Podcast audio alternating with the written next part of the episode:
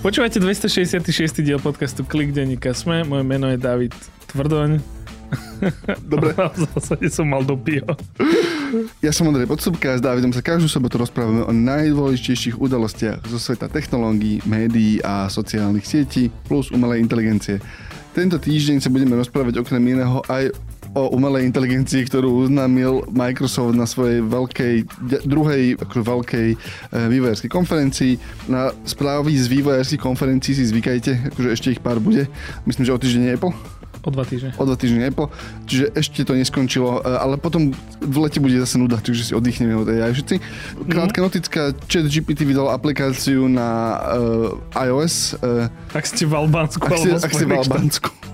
Microsoft Romano Meta dostala najväčšiu GDPR pokutu v histórii za daňových poplatníkov Európskej e, únie. Ďakujeme. A Netflix zahájil novú éru pirátstva. Vysvetlíme si prečo a ako.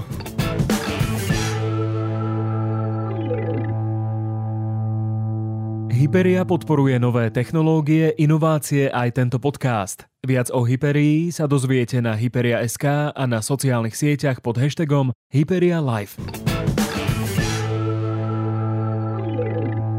Dobre, poďme, poďme asi na, na úvod ten Microsoft Build, čiže vývojárska konferencia Microsoftu, ktorá sa uskutočne už neviem koľko, 7-8 rokov trvá, niekoľko rokov trvá.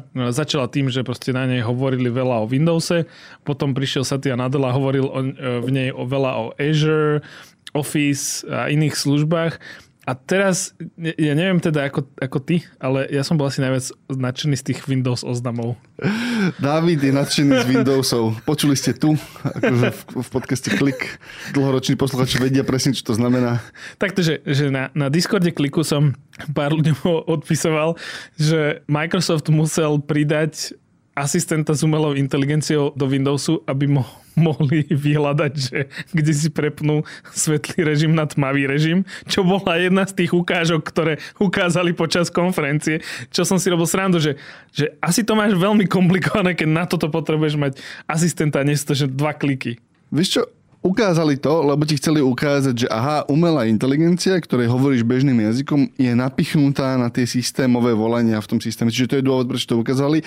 V skutočnosti presne toto. Keď mám tu Microsoft, takže mám pred sebou mám Windows mašinu, takže... Tak skús dať, že... Uh... Áno, normálne začneš písať, že dark a hneď ti to otvorí, do, akože stlačíš ten Windows tlačidlo, začneš písať, že dark mode a hneď prvá možnosť je tá option, že chceš to zapnúť, alebo teda, že nastavenia sa obrazovky na prvý kliknutie, to tam akože máš.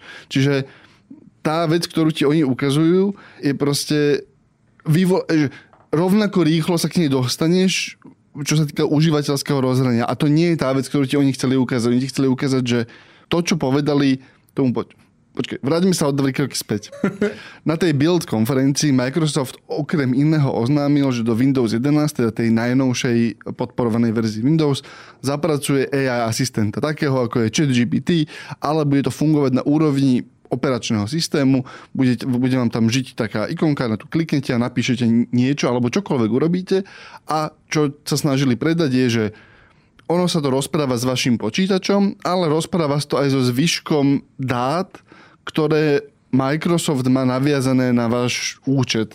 Čiže ak máte nejaký dokument, tak e, v Microsoft Cloude, tak ho to niekde nájde. Ak máte niekde kontakt, tak to o ňom vie. Ak máte uložené XYZ v Microsoft Cloude, tak cez toho Windows asistenta lebo je to pekne integrované, všetko sa tam bude vedieť porozprávať a na tom, ako si môžeš zapnúť Light Mode, ti ukazovali, že a rozpráva sa to aj s nastaveniami, fyzickými nastaveniami vášho počítača. Áno, áno, ja som si samozrejme z toho chcel akože neprávom robiť e, srandu a potom ma viacerí um, naši posluchači na Discorde upratali, ale e, poďme ešte teda späť k tomu, že keď si spomenieš na tie prvé vývojárske konferencie Microsoft Buildu, tak oni boli veľmi také, že pre vývojárov, ľudia tam chodili takže veľmi pekne oblečení. A teraz, keď si pozrieš, akože teraz, že premietne si že pár rokov dopredu a vidíš tam vlastne, že všetci ľudia, ktorí prezentovali, tak mali taký ten Google feel by som to nazval. Lebo Apple feel je iný, tam všetci sú, že v niečom, už, už teraz sú trošku farebnejší, ako býval kedysi Steve Jobs, ktorý bol celý čierny v roláčiku a s riflami, ale ale už sú teraz akože troška farebnejší, máš tam už aj ženy, viac žien a tak ďalej.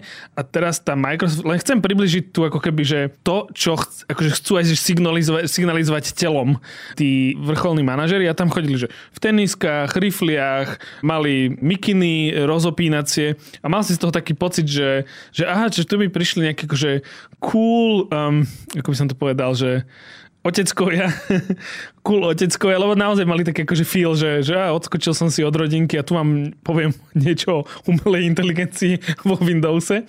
A bolo to celé také, že ideme vám ukázať nejaké akože celkom fajn veci. A naozaj sa im podarilo v mojom pohľade mi to ako keby predať, že akože, aha, že Windows môže byť cool a, a stále sa z toho neviem akože zmieriť. Ďalšia prelomová vec, ktorá dali do Windowsu, vyšla tento týždeň, Windows natívne podporuje tie základné komprimačné protokoly typu RAR, ZIP a niečo, trvalo to iba 30 rokov. Čiže z, to, z toho som spadol zo stoličky. Čiže to sa, e, len aby sme akože pokryli obidve akože prelomové produktové oznámenia okolo, okolo Windowsu, ale len, len to proste vidíš, že dve dôležité veci. Proste ukazujú ti, Microsoft ti veľmi chce ukázať, že na Windows 11 akože aktívne pracujeme. To je, majú o tom veľa komunikácie, myslím si, že veľa proste PR majú okolo toho zaplateného, že aby ti ukazovali, že aha, toto a toto a toto a takéto veci sme, proste veci, ktoré ľudia dlho proste ich hnevali na Windowsoch, takže aktívne v tých 11 opravujú, typu aha, už môžeš zabiť proces, čo znamená, že zaskol sa mi program, tak už môžeš akože na ňo pravým kliknúť a doteraz si musel otvoriť manažer úloh a potom ho zabiť. A teraz už máš rovno, že nie zabiť ten program proste. Ako všade inde na svete 10 rokov. Ale proste že vidíš, že na tom pracujú. A toto bola druhá vec. Myslím, že najlepšie to zachytil Ben Thompson, ktorého často citujeme v kliku a dáme do newslettera aj do poznámok z podcastu link na tú jeho analýzu, kedy hovorí, že toto ti Microsoft ti teraz ukazuje dôvod, prečo byť v ich ekosystéme a tým dôvodom je, aha, my najlepšie pracujeme s umelou inteligenciou, ktorá je akože automaticky užitočná. Áno, ale oni dokonca to hovoria, že širšie. Ten Ben Thompson hovorí, že tá správa Microsoftu voči svetu je, že, že pozrite sa, ak si malý, stredný, veľký biznis, my máme všetko my máme, že všetko, na čo si že spomenieš, čo by tvoja proste firma potrebovala od plánovača cez, dostaneme sa k tomu Microsoft Fabric, že akože veľký sklad dát, kde si ich môžeš rovno akože vizualizovať, pracovať s nimi, či už si akože eh, junior data analytika alebo nejaký akože senior AI vývojar, prehnane povedané. A toto všetko my máme niektoré z tých vecí sú lepšie, niektoré sú horšie, ale tu máš, že zaplatíš si, že toľko to peňazí, čo za tie peniaze by si si tie veci zvlášť kúpil asi, e, teda vedel by si ich kúpiť lepšie a zvlášť, ale stálo by ťa to, že oveľa viac peňazí. My ti to dáme tuto v jednom balíku a ešte ti teraz hovoríme, že do toho všetkého ideme namontovať umelú inteligenciu, a ešte to robíme spôsobom, ktorý je, opäť, to je moja interpretácia, ktorá je veľmi dobre predajný. Že aha, tu máš svojho osobného agenta umelej inteligencie a ten ti, keď už budeš proste v takomto našom programe alebo v inom našom programe, tak ti bude e, hovoriť a ešte ti hovoria, že a čím viac vecí máš u nás v našom ekosystéme, tak tým bude ten agent, ten co-pilot, ako oni volajú, užitočnejší a inteligentnejší, lebo sa dostane ku všetkému.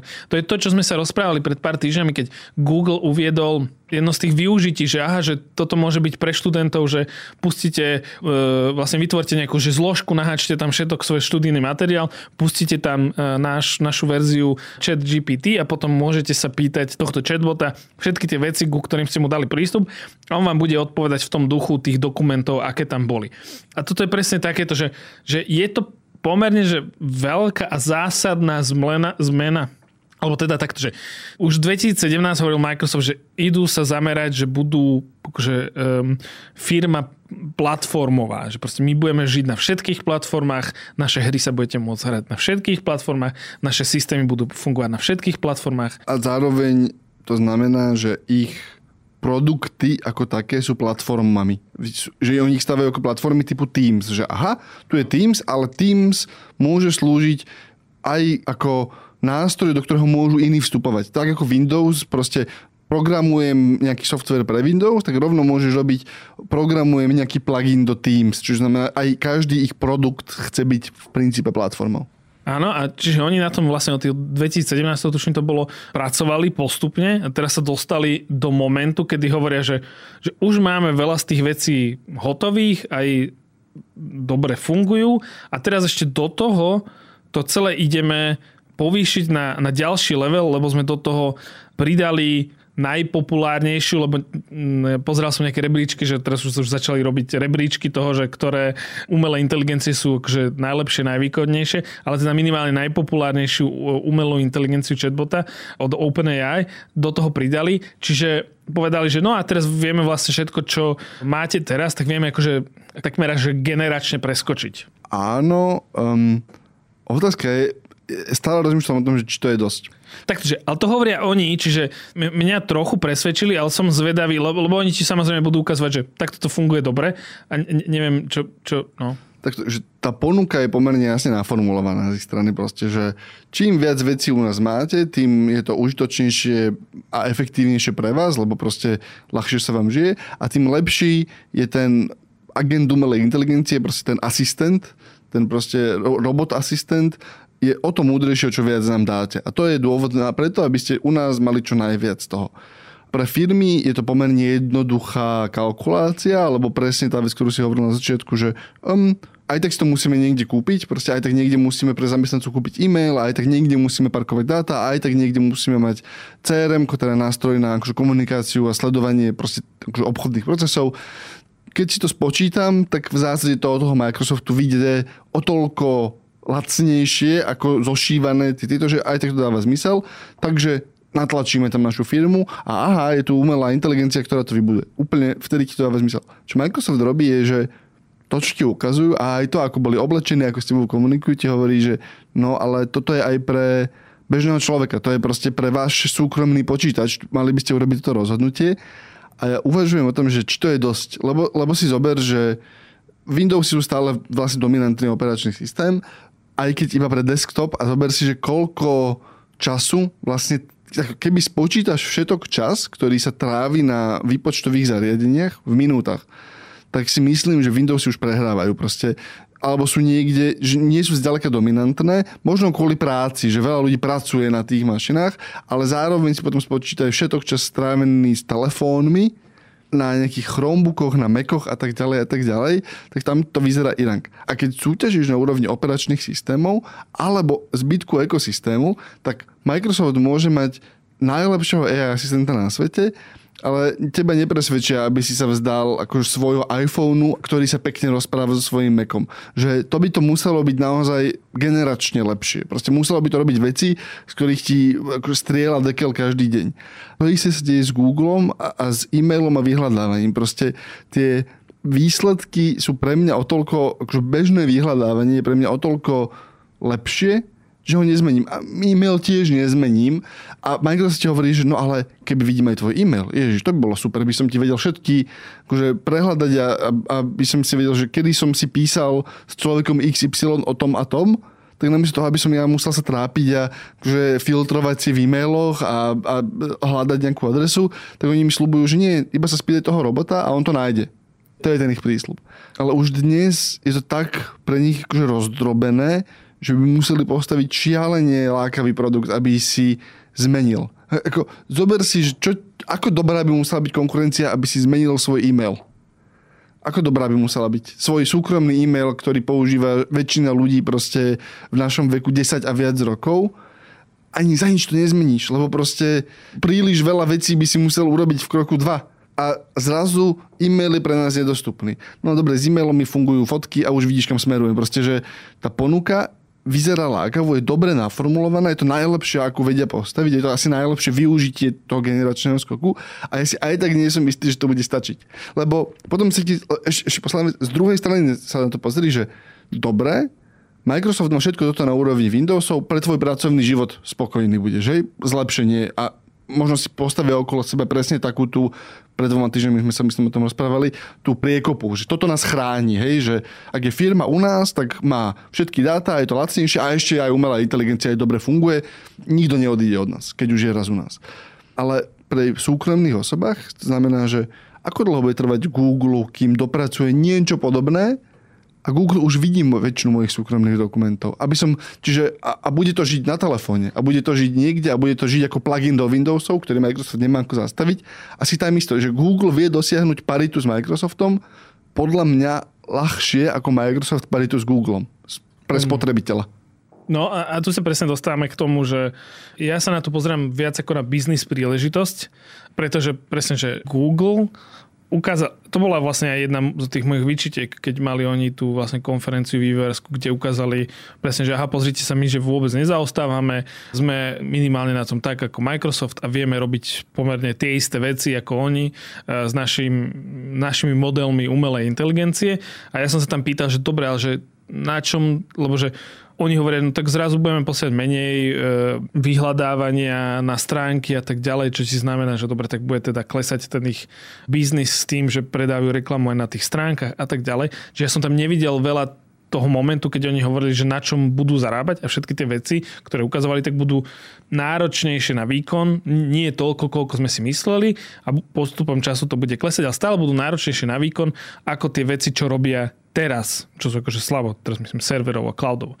A na druhej strane máš Microsoft, ktorý síce začal namierený na spotrebiteľov a áno, stále má veľa ako keby spotrebiteľov, ale za tých posledných, myslím, že 10-20 rokov, 10 rokov najmä, tak preklopili ten svoj biznis, ktorý bol orientovaný, že ty Ondrej si kúpiš Windows, alebo ty Ondrej si kúpiš, ja neviem, počítač, ktorý si kúpe Windows a platíš za, za obidve, alebo je to už započítané do ceny počítača. A preklopili sa, že no ale my tu predávame Azure, je to dobrý biznis, my tu predávame Microsoft 365, ktorý prešiel 500 tisíc zmenami mien, ale teda akože teraz je to Microsoft 365 a toto predávame a pozrite sa, koľko máme toho používateľov a tí používateľe rastú. A tam máš veľmi jasný business model, že áno, že ja si tu platím za to, aby som mal prístup do týchto služieb. Dnes, keď chceš používať PowerPoint, neviem, či si niekedy si chcel akože niečo robiť v PowerPointe v poslednom čase, Nikto nikdy nechcel nič robiť v PowerPointe. Dobre. Neviem, či si bol nútený robiť niečo v PowerPointe na svojom súkromnom počítači, Nie. tak dnes funguje PowerPoint a napríklad tým spôsobom, že keď si stiahneš PowerPoint, tak on ti povie, že môžeš si prezerať, ale keď chceš upravovať, tak si musíš predplatiť. A predplatiť, keď si chceš, tak my máme mesiac zdarma a potom máme ročné predplatné. Alebo si A, a otvoríš, plus, akože dostaneš samozrejme tie ostatné ďalšie veci. Alebo si otvoríš akože bezplatný Google Drive a vyklikáš to tam. Ak, Áno, si, ak, áno, si, áno, ak áno. si bežný spotrebiteľ. Ak si bežný spotrebiteľ, áno, ale tak stále volajú mnohí ľudia aj ten googlovský slideshow, že Google PowerPoint. Jasné. Čiže to je akože pomerne silná, silná značka. Ale, ale len ti hovorím teda, že ako oni, oni teda fungujú, že oni hovoria, že business model je jasný, platíš si, my ti dáme tieto služby a je to tu. Čiže ja som trošku viac skeptický voči tomu Google a že aký tam bude ten business model, lebo Google doteraz mňa a podľa mňa ani, že investorov a Wall Street nepresvedčil o tom, že vie vytvoriť, a to bola dokonca jedna z tých kritík, ktoré hovoril Ben Thompson, že oni nevedeli vytvoriť dostatočne veľkú štruktúru služieb spojenú v jednom rozumnom predplatnom.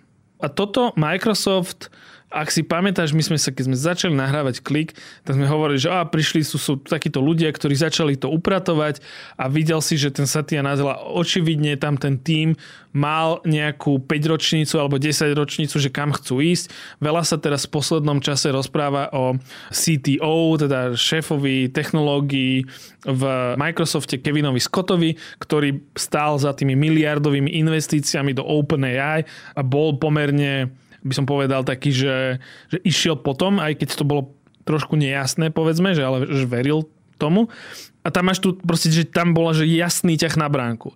A pri tom Google to bolo také, že keby neprišiel OpenAI z chat GPT, keby sa Microsoft nezobudil a nezačal robiť akože vlny s Bing chatom, Bingom a tak ďalej, tak ten Google by stále nič z týchto vecí, ktoré si tam oni interne šolichajú, tak by ich akože raz do roka ukázali na konferencii, pozrite, čo vieme a potom bolo zase rok ticho a potom povedali, že a o rok zase sme to vylepšili, pozrite sa, ale nikto nikdy by to nedostal pod ruky.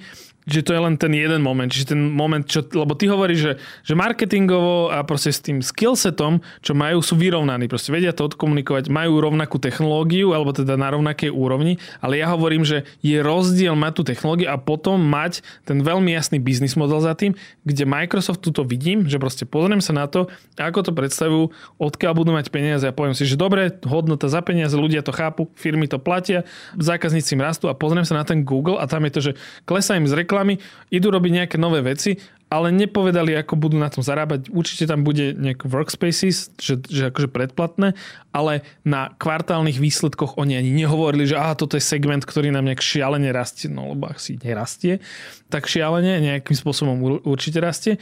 Čiže preto som ja taký, že keď sa pozriem na ten Microsoft, napriek akože tej histórii Microsoftu a porovnám to s tým, čo má akože Google, tak som e, oveľa skeptickejší voči Google a k tomu, čo vedia oni vyskladať. Lebo tam nikdy nebola tá, že aha, teraz ťa my ideme zamknúť k sebe. A iba chcem jednu vec akože podotknúť.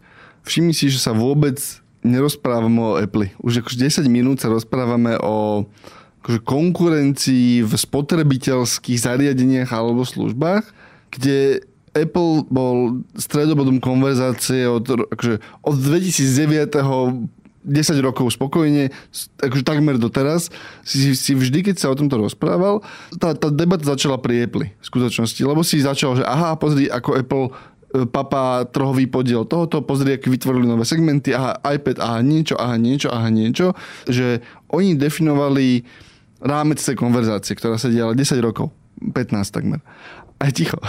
že, že... Ale, ale to je to, to, čo chápem, čo hovoríš, ale to je potom presne tá vec, že keď sa pozrieš na to, že e, kde, na čom zarába e, Apple peniaze, tak akože ten software z toho tvorí niekedy tvoril 10%, teraz to tvorí akože 20%, ale oni začnú mať problém, keď ty si proste prestaneš kupovať iPhony. Áno, áno, ja nehovorím, že Apple má problém ako ale, teraz ale, ani ďalší kvartál, áno, ani ďalší 4 kvartály, len ti hovorím, že asi naozaj vedieme debatu proste o nejakom generačnom skoku, proste, alebo o nejakej akože zmene akoby rozmýšľania, alebo zmene toho biznisu, takej tej, naozaj, že, že naozaj podobne veľké, ako bol iPhone. Ako, neviem, či to tak je, naozaj neviem, rozprávame som dva mesiace dozadu, že podľa mňa sme ešte stále nie úplne za tým reality checkom toho, že ako toto funguje v škále a naozaj to zarába, podľa mňa tam budeme za pol roka. Že pred koncom roka budeme vedieť. Teraz ešte nie. A myslím si, že sa ukáže, že áno, je to to, čo si myslíme teraz, že to je, na rozdiel od NFT a virtuálnej reality. Ale proste Apple je v tomto zatiaľ veľmi tichý hráč. A je možné, že o dva týždne na tej vývojárskej konferencii ti ukážu, že pozrite sa, tuto je jazykový model, ktorý lokálne beží na vašom iPhone, alebo ti povedia, že aha, tuto sme urobili bezpečný spôsob, ako sme dali všetky vaše dáta do sila, je tam nejaký jazykový model, ktorý tuto beží na našom nejakom serveríku a, a niečo vám s tým robí.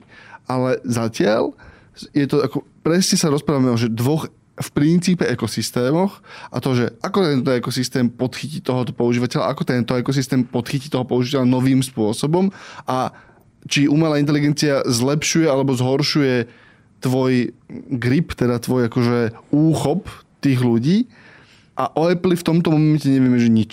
Ale pamätáš si, mali sme túto debatu začiatkom roka, keď sme sa rozprávali o tom, že alebo možno to bolo koncom roka, že čo ak príde to, ako sa menia, že teraz sa všetci rozprávajú o umelej inteligencii a chatbotoch a naozaj ľudia sú veľmi zvedaví, ako to viem použiť tak, aby mi to čo najviac pomáhalo, musím si písať s nejakým chatbotom a je to také, že no ja si radšej pôjdem na ten, ako ty hovoríš, ja pôjdem asi radšej na ten vyhľadávač a na to som zvyknutý a tam viem, že keď už zadám nejakým spôsobom, tak mi to hodí a na nejaký tretí, štvrtý klik mám to, čo chcem a v podstate len klikám ale potom túto s nejakým chatbotom by som si musel, že ťukať, ťukať, ťukať, ale ak by sme sa rozprávali, že ten spôsob, akým komunikuješ s tým chatbotom, nebude zrazu text, ale bude napríklad, že, že reč, alebo to bude niečo iné, nevieme.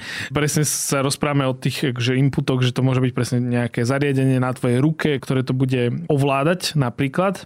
Lebo chce, že, že čo je jednoduchšie ako klikanie. Asi e, rečový vstup, ktorý... Rečový vstup je určite jednoduchšie ako klikanie, pokiaľ nemusíš prepnúť do angličtiny a nemusíš 10 krát zopakovať svojmu smart reproduktoru, že pusti mi podcast klik a on ti bude púšťať nejaké hlúposti, lebo ti nerozumie. Ale teraz vlastne ten disconnect, respektíve to, čo na tých chatbotoch vidíme, že musí tam byť to textové alebo obrazové zadanie a v momente, keď to oni budú vedieť prepnúť a nebude to trvať dlho, lebo akože to je tiež jedna e, z poznámok, ktoré padli myslím, že v Discorde, keď sme sa o tom rozprávali, bolo, že no tak tých asistentov sa nerozpráva, lebo tá odozva by bola stále dlhá. dlhá, lebo oni musia akože spracovať text, dať naspäť text versus premeniť to ešte do nejakého rečového vstupu, tak bolo by to dlhé, ale pravdepodobne tam akože to vyvíjajú a dospejú tam, tak to bude áno, to bude oveľa lepšie, ale potom je presne to, čo sme sa rozprávali, že, že ak sa ti tieto zmeny platformiem zmenia na to, že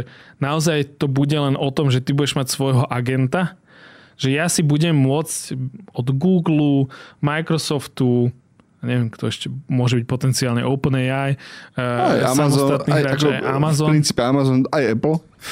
Aj keď tam... Súkromie, neviem, neviem, neviem, akože uvidíme, čo pôjde, ale keď si budem môcť akože, no, si platiť namiesto všetkých služieb, čo mám, budem si môcť platiť nejakého asistenta, s ktorým budem komunikovať so svojou technológiou, tak takmer prestane byť akože relevantné, že aké mám zariadenie. Prestane byť, ale to je argument proti to je, potom je argument, že tak si kúpiš najlacnejšie, ktoré ti stačí, čo znamená, si kúpiš najlacnejšiu vec s, dobrou, s dobrým foťakom.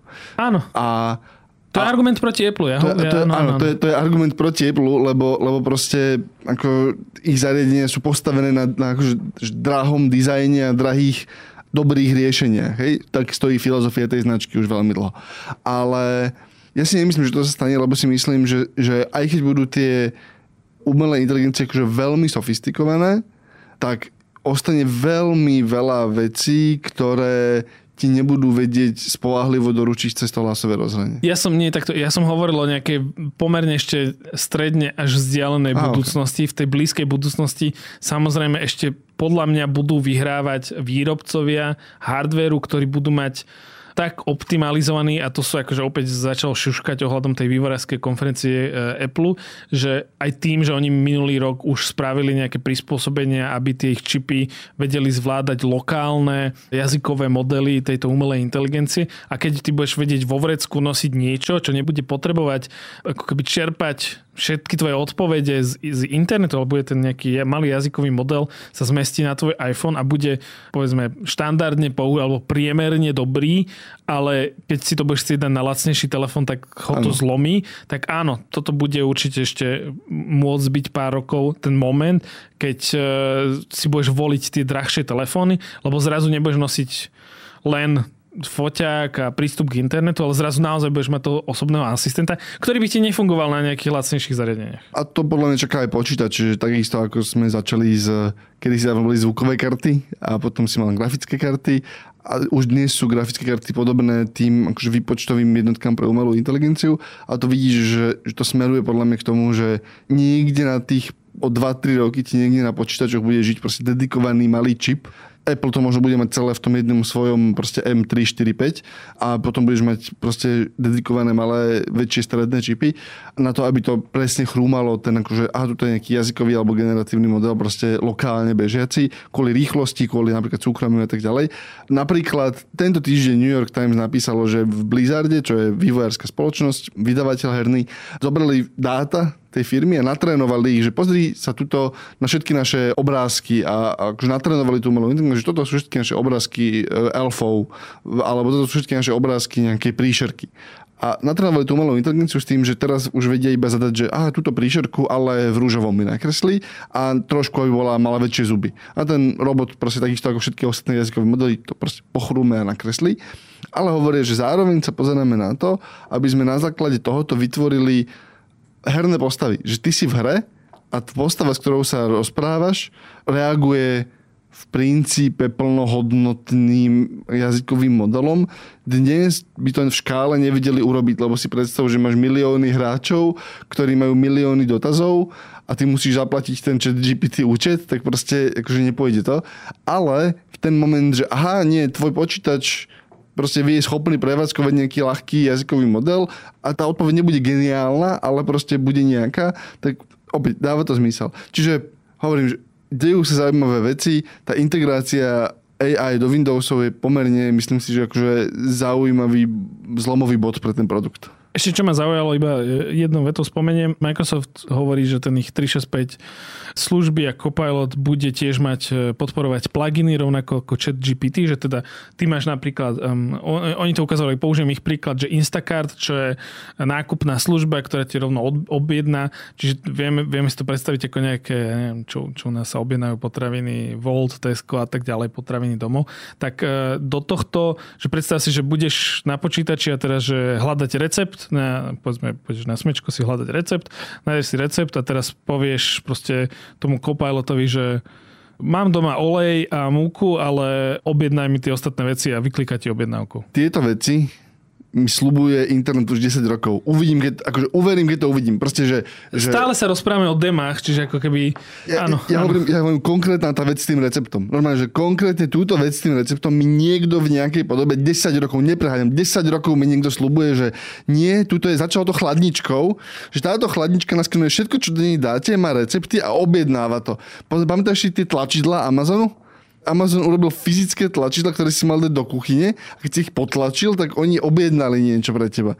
A všetko to zaniklo, lebo je to proste príliš komplikované. Je možné, že tá umelá inteligencia to dokáže, ale to je, ja, ja podozrievam, že tam sú tak okrajové prípady. Dneska, dnes ráno som vstal. Aj dnes ráno si vstal. O pol šiestej. a, a, a, aby som uvaril cere ovsenú kašu. A vieš, čo, vieš, vieš, čo čom som rozmýšľal ráno o pol šiestej, keď som varil ovsenú kašu? Netuším. Prečo to musím miešať? A teraz, že, že akože nie je taká tá otázka, že prečo sme na tejto planete a akože, že, ako, akože, že prečo ja. Akože nebolo to ten, Kto nás stvoril? Nebol to ten trpiteľ rodič o pol šiestej ráno, že, že, že ako som sa dostal do tejto životnej situácie. Ale doslova to bolo, že to je úloha, ktorá mala byť automatizovaná pred 70 rokmi. Akože miešanie čohokoľvek. A zjavne... Akože prečo nie sú akože e, lopatkové hrnčeky? Prečo? Alebo e, Áno. hrnce? A oni samozrejme existujú, môžeš taký vygoogliť. Žiadny nefunguje dobre, lebo keby fungovali, tak, tak sú v každej reštaurácii. Ale reštaurácie aj po mnoho tisíc rokov fungovania reštaurácií stále zamestnávajú kuchtíkov, ktorých úlohou je sedieť pri niečom a miešať to. Čo ti hovorí, že niekde v kuchyni sa deje nejaká mystická vec, ktorá znemožňuje akože automatizáciu a ja tomu rozumiem, lebo proste dáš tam nejakú, nejakú baterku poháňanú blbosť, ktorá to síce bude miešať, ale potom si nevš- ale potom tam dáš príliš silno oheň, zrazu ti, zrazu ti horí barák. Proste je to príliš citlivé a tie recepty sú podľa mňa toto isté, že niekde v kuchyni prvý človek, ktorý zautomatizuje kuchyňu, akože tomu uverím, že má umelú inteligenciu niekde v kuchyni sa dejú veci, ktoré zabraňujú tomu, aby si to automatizoval. Nikto nikdy neurobil hrníček var. Ale, ale vieš prečo? Lebo umelá inteligencia nevie variť s láskou. Je to možné. To musíš miešať s láskou a to potom cítiť, keď miešaš s láskou, s láskou alebo nemiešaš to s láskou, ale len z takého, že musím o pol šiestej vstať. Poďme preč od tvojich problémov existenčných. Ale akože uznávam, že ak toto sú tvoje problémy v živote, tak si na tom pomerne dobre Nie, nie, voči ostatným. Ja- ja si to vymeno, si to vybafol, akože, že toto je môj najväčší problém Nie, v nie, živote. ja- Kuchyňa. Ja ti len hovorím, že, že, že ten moment, že nie, kuchyňa je otravná a ja tu dám robota, ktorý vám to vyrieši, sa nepodarilo nikdy urobiť. Nikdy. V 54. mal General Electric demo, kde ti ukazovali samomiešiace hrnce a nikdy to nepostavili. Normálne, že sa to nedá, ani, ani, ani s nakupovaním sa to nedá. Nedá sa to. Nikto to nikdy neurobí. Dobre, ale teda vysvetlili sme si tie pluginy, tie, čo, čo, že v podstate aj ty by si mohol začať teraz vyrábať. Vieš, ako bola taká éra, že pre prehliadače ľudia vyrábali pluginy, akurát z toho nikdy nebol akože biznis. Čiže toto môže byť biznis, lebo tam je to vlastne pripravené na to, že áno, že napichneš na to nejakú platenú službu, uľahčíš tým nejakú službu a budú ľudia skôr používať tú tvoju platenú službu, predplatiteľskú alebo objednávaciu ako niekoho iného, lebo bude napojená do tohto širšieho ekosystému, ktorý bude žiť v rámci e, toho Copilota. Samozrejme, všetko možné dostane Copilota, teda to je ten chatbot umelej inteligencie, respektíve ten asistent umelej inteligencie od Microsoftu. Už som spomenul ten Microsoft Fabric, čo mne sa zdalo zaujímavé, že tu máš proste že riešenie všetkých tvojich dátových problémov, Toto je tiež vec, ktorá sa slubuje už 10 alebo 20 rokov a vždy je to nové riešenie. Či si to všimol, že aha, tuto je veľké dátové úložisko A. sem dáte dáta a už nikdy to nebudete musieť zmeniť. Túto verziu som podľa mňa počul pri Windows Server 2000. A z nejakého dôvodu, to je rovnako ako, moje obľúbené, rovnako ako prostriedky na čistenie e, riadu, ktoré sú vždy dvojnásobne efektívnejšie. Už 30 rokov sú vždy dvojnásobne efektívnejšie v reklame. Keby to tak bolo, už je to kyselina sírová. Proste, že keby ich dvojnásobujú ich efektivitu, tak už spália proste tú, tú, tú, tú, v ktorej sa... Som sa celkom rozbehol. Ale, čiže... Tá kuchyňa ťa musí veľmi Veľmi, veľmi. ja len hovorím, že opäť, akože uverím, keď uvidím univerzálne škálovateľné datové úložisko, ktorému rozumie každý. Uverím, keď ho uvidím. Dobre, uvidíme. A poslednú vec, čo je zaujímavá, je, že e, Bing sa nasťahoval do chat GPT, čiže ako keby základné defaultné vyhľadávanie v chat GPT, ktorý má oveľa viac používateľov, ako má Bing, Bing chat a Bing, tak ako keby, že to je trojský kôň Microsoftu a Bingu že chat GPT, že keď tam budeš vyhľadávať, uh, ukazovali nejaké dema, ak si dáš vedľa seba Bing a Google, tak Bing to vždy prehrá. takmer vždy to prehrá.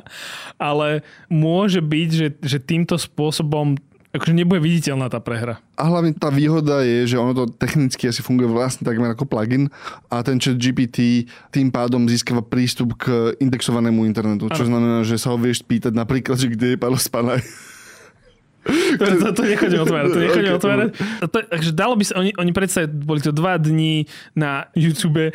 Normálne má, mám pocit, že tie technologické weby povedali, že, že už viac správ o vás nenapíšeme, lebo keď správou sa stal RAR, natívna podpora RARu, tak tu končíme. To je veľká vec. To je, to, je, to, je to, napí, áno, to napísali, lebo to je veľká vec. Dobre. To je podcenená správa týždňa. Toľko, príliš veľa o Microsofte.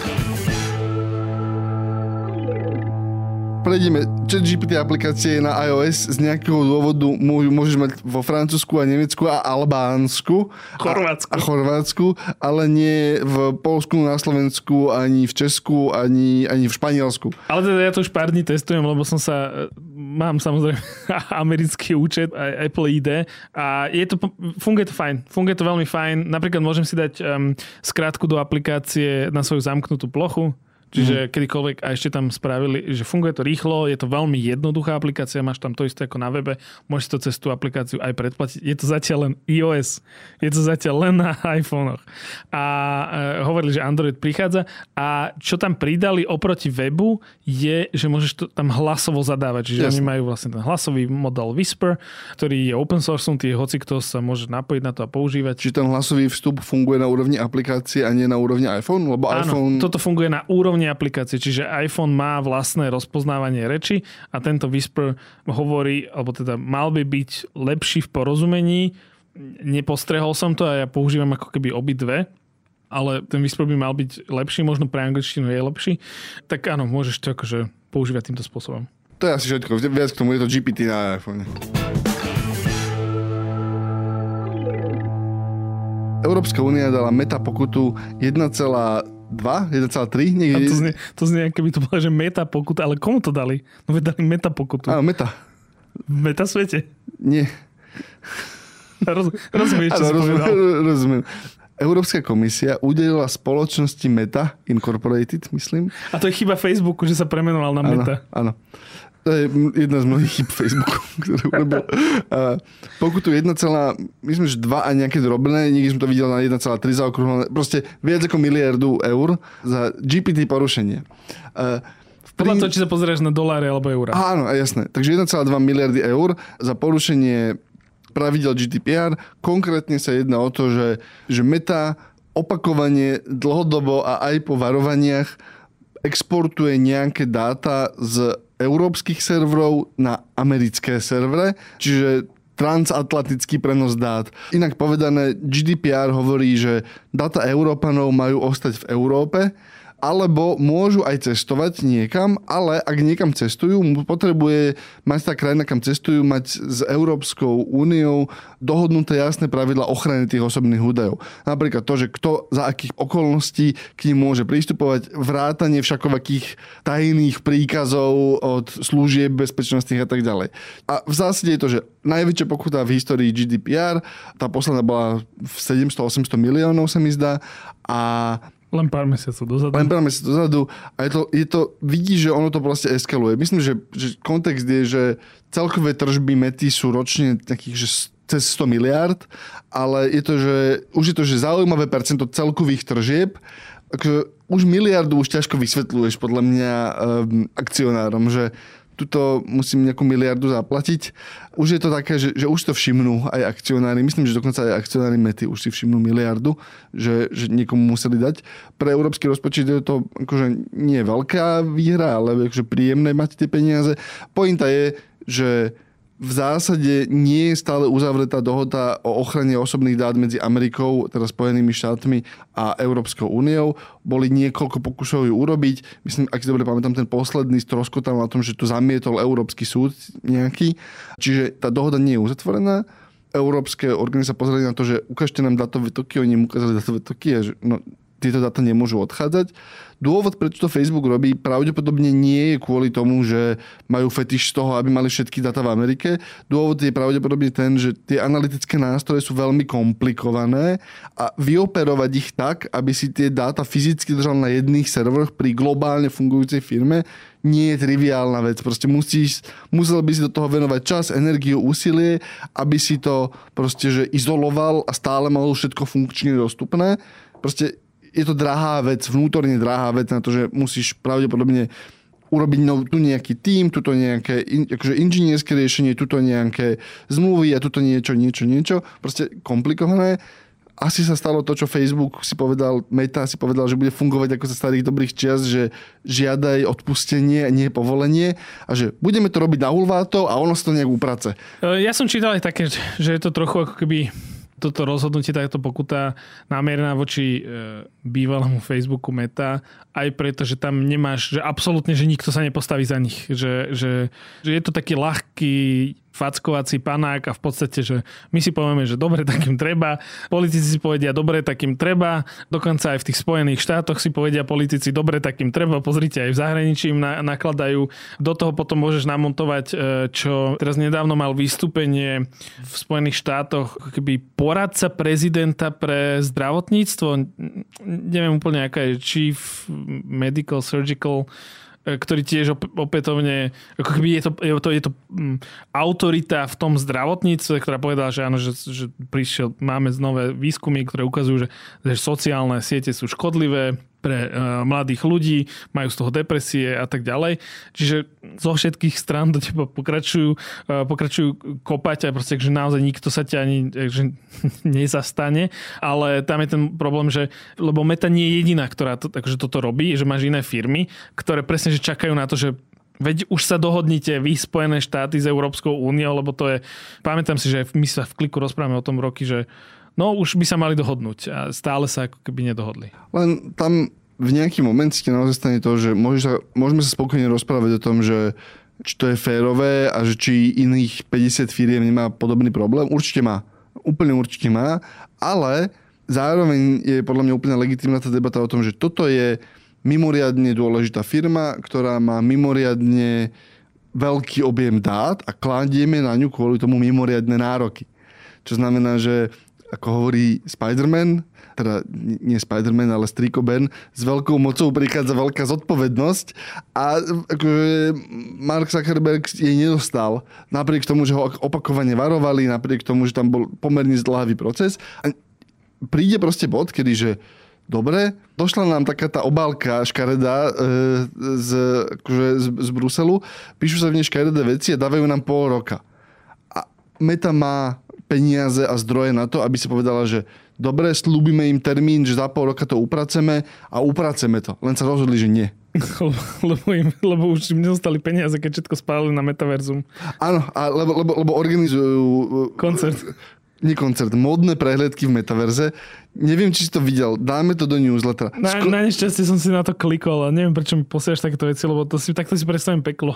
Skoro mi vytiekli oči. Tak, takéto veci pozerať. Urobili Fashion Week v metaverze a dopadlo to tak hrozne, ako si predstavujete. Dáme to do newslettera, ten môžete odobrať na sme.sk klikmail.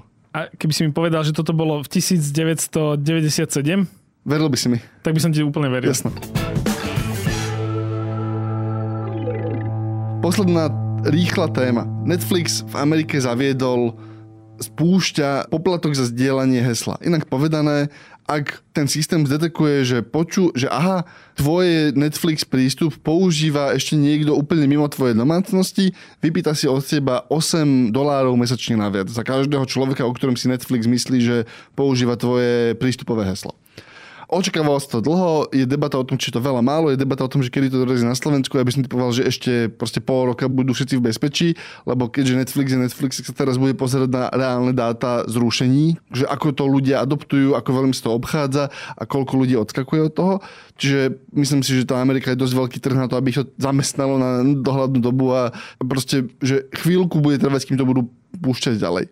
Tá dôležitá vec, ktorá mne sa zdá na tom celom, je, že aj z takého nejakého celkového dojmu, ktorý som načerpal, e, keď som si čítal aj diskusie k tomu, aj proste vidíš ten baz okolo, je, že myslím si, že sa práve začala akože druhá éra internetového pirátstva, ktorá, lebo mal sa takú tú prvú, keď ešte ten obsah nebol digitálne dostupný vôbec. Proste, že, že viem, že tá vec má digitálnu podobu, ale nedá sa zohnať proste tak, že si kliknem a mám, nikde, ani keď zaplatím, tak, tak si to ľudia stiahovali, lebo to bolo najjednoduchšie. Potom prišiel Netflix, ktorý mal takmer všetko, čo si mohol chcieť, alebo boli dve, tri služby, ktoré mali takmer všetko, čo si mohol chcieť a vedel si, že aha, táto vec je tam, kúpim si, mám.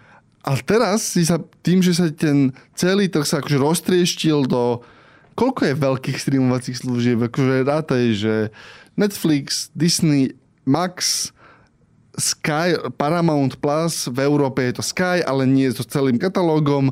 Prime Video, Prime Apple Video TV Plus. Apple TV Plus, takže 6 sme ich narátali akože na prvú dobrú a ešte by si našiel akože dve, tri nejaké lokálne, hej, na Slovensku by to bolo nejaké vojo a tak ďalej a tak ďalej každá krajina bude mať vlastne vlastnú verziu tohoto, niečo verejnoprávne, čiže zrazu ich máš že 8 služieb, 10 služieb, medzi ktorých je rozbitý ten obsah, pričom nie je jednoduché sa zorientovať, že čo, kde, v ktorom regióne vlastne je, nezistíš to, nikdy si to nedozvieš. V princípe si to nikdy nedozvieš na jednom peknom centralizovanom mieste. Už neexistuje vôbec žiadne miesto, kde by som ja povedal, že chcem pozerať tento film, doruč mi ho najlacnejšie ako je a on povie, že tuto daj mi 4 eurá a v tom ti je mesačné predplatné tejto služby a tuto je ďalšia vec, ktorá by si ti mohla páčiť, ktorá je v tej službe, ku ktorej si to teraz nemal prístup. Čiže sa vraciame k tomu, že opäť sa najjednoduchšou cestou, ako sa dostať k ľubovoľnému obsahu, stalo pirátstvo. Proste, že normálne sme sa, ten kruh sa uzavrel, že tie veci sú síce dostupné, ale toho trenia a nie, podľa mňa peniaze nie sú problém. Proste tie služby nie sú tak drahé, aby si ich nevedel dovoliť, keď chceš ten obsah skonzumovať. Proste, lebo viac minieš na popcorn, keď si pozrieš ten film. Ako viac minieš naozaj, že na občerstvenie k jednému večernému filmu minieš viac ako na mesačné predplatné tej služby.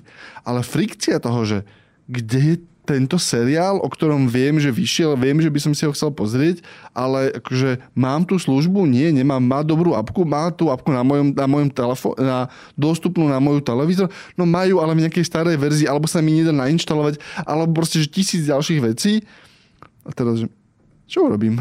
Že takéto, takéto škrenie, že, že určite sa to dá niekde stiahnuť. Dá. Akože dá sa to niekde stiahnuť. Nehovorím, akože nechcem, aby to znelo ako reklama na pirátstvo, len že keď sa pozrieš na ten ekosystém, tak upirátiť vec je ľahšie, ako bolo pred desiatimi rokmi. Lebo je to všetko na jednom mieste. Lebo je to všetko na jednom mieste. Máš proste tie pirátske služby sú tak sofistikované, že už vyzerajú ako pekné apky. Hej, že aha, nainštaluj si toto a toto do počítača a potom ako jedným klikom to máš na telke a ako funguje to krásne, pirátiš ale nejakým spôsobom, a to je podľa mňa zlyhanie držiteľov operačných systémov. Nikto, nikto iný nemá tu moc vynútiť od tvorcov obsahu poslušnosť ako držiteľe operačných systémov. A to je ich zlyhanie. Konkrétne iOS, teda Apple, Google, Microsoft mali tú moc v nejaký moment, ak sa toto začínalo, vynútiť transparentnosť obsahu od každej aplikácie obsahovej veľkej, ktorá vstupuje do ich ekosystému. Vtedy mohli slúžiť ako agregátor, mohli sa dohodnúť s tým, že ja nevyhľadávam v tisíc apkách, ja vyhľadávam v mojom telefóne, v mojej telke, v mojom zariadení. To zariadenie vie, to zariadenie sprocesuje platbu, ale proste sa pohádali na hrabivosti. Lebo nechcel nikto dávať percenta nikomu inému, takže je to roztrieštené a ľudia nakoniec skončia tým, že akože, sorry, proste tuto to je jednoduchšie.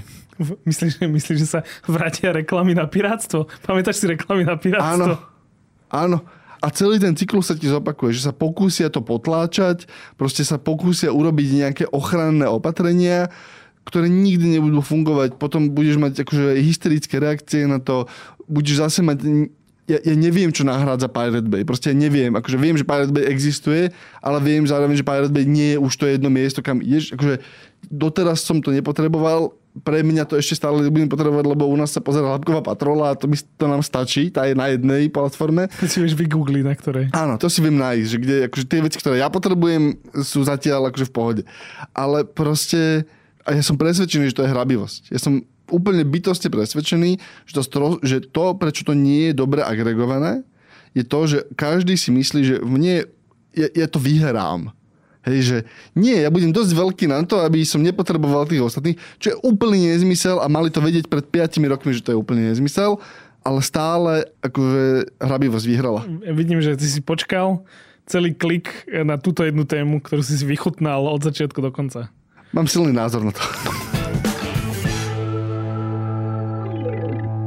To, to, je, to je na tentokrát všetko e, a koniec silných názorov. Dobre. Mám silný názor na to, že podcast Klik vychádza každý týždeň v sobotu. A prihlásiť na odoberanie sa môžete na, na platformách Google Podcasty, Apple Podcasty, Spotify. Môžete odoberať náš newsletter. Mám silný názor na to, že to je najlepší newsletter, ktorý by mal mať viac čitateľov ako napríklad ZKH, ale... ale, ale... Nedie sa to. Vieš prečo? To. Lebo, lebo málo, málo si na Instagrame a na TikToku. Ak by si začal tancovať e, na TikToku, a teraz nehovorím, že e, kolegyňa Zuzka tancuje na TikToku, ale chceš byť iný predsa, tak keby si začal tancovať na TikToku, že by, že, že by sa ľudia akože prihlásili, na... prihlásili len, aby som prestal. A, a napríklad. napríklad. okay. Všetky odkazy aj témy, o ktorých e, sa rozprávame v podcaste, nájdete na sme.sk lomka klik, okrem klik newslettera, ktorý je, už by som povedal takmer, že to je tá druhá dobrá vec, ktorú môžeš pre seba urobiť pre, po počúvaní. Až môžeš piť vodu.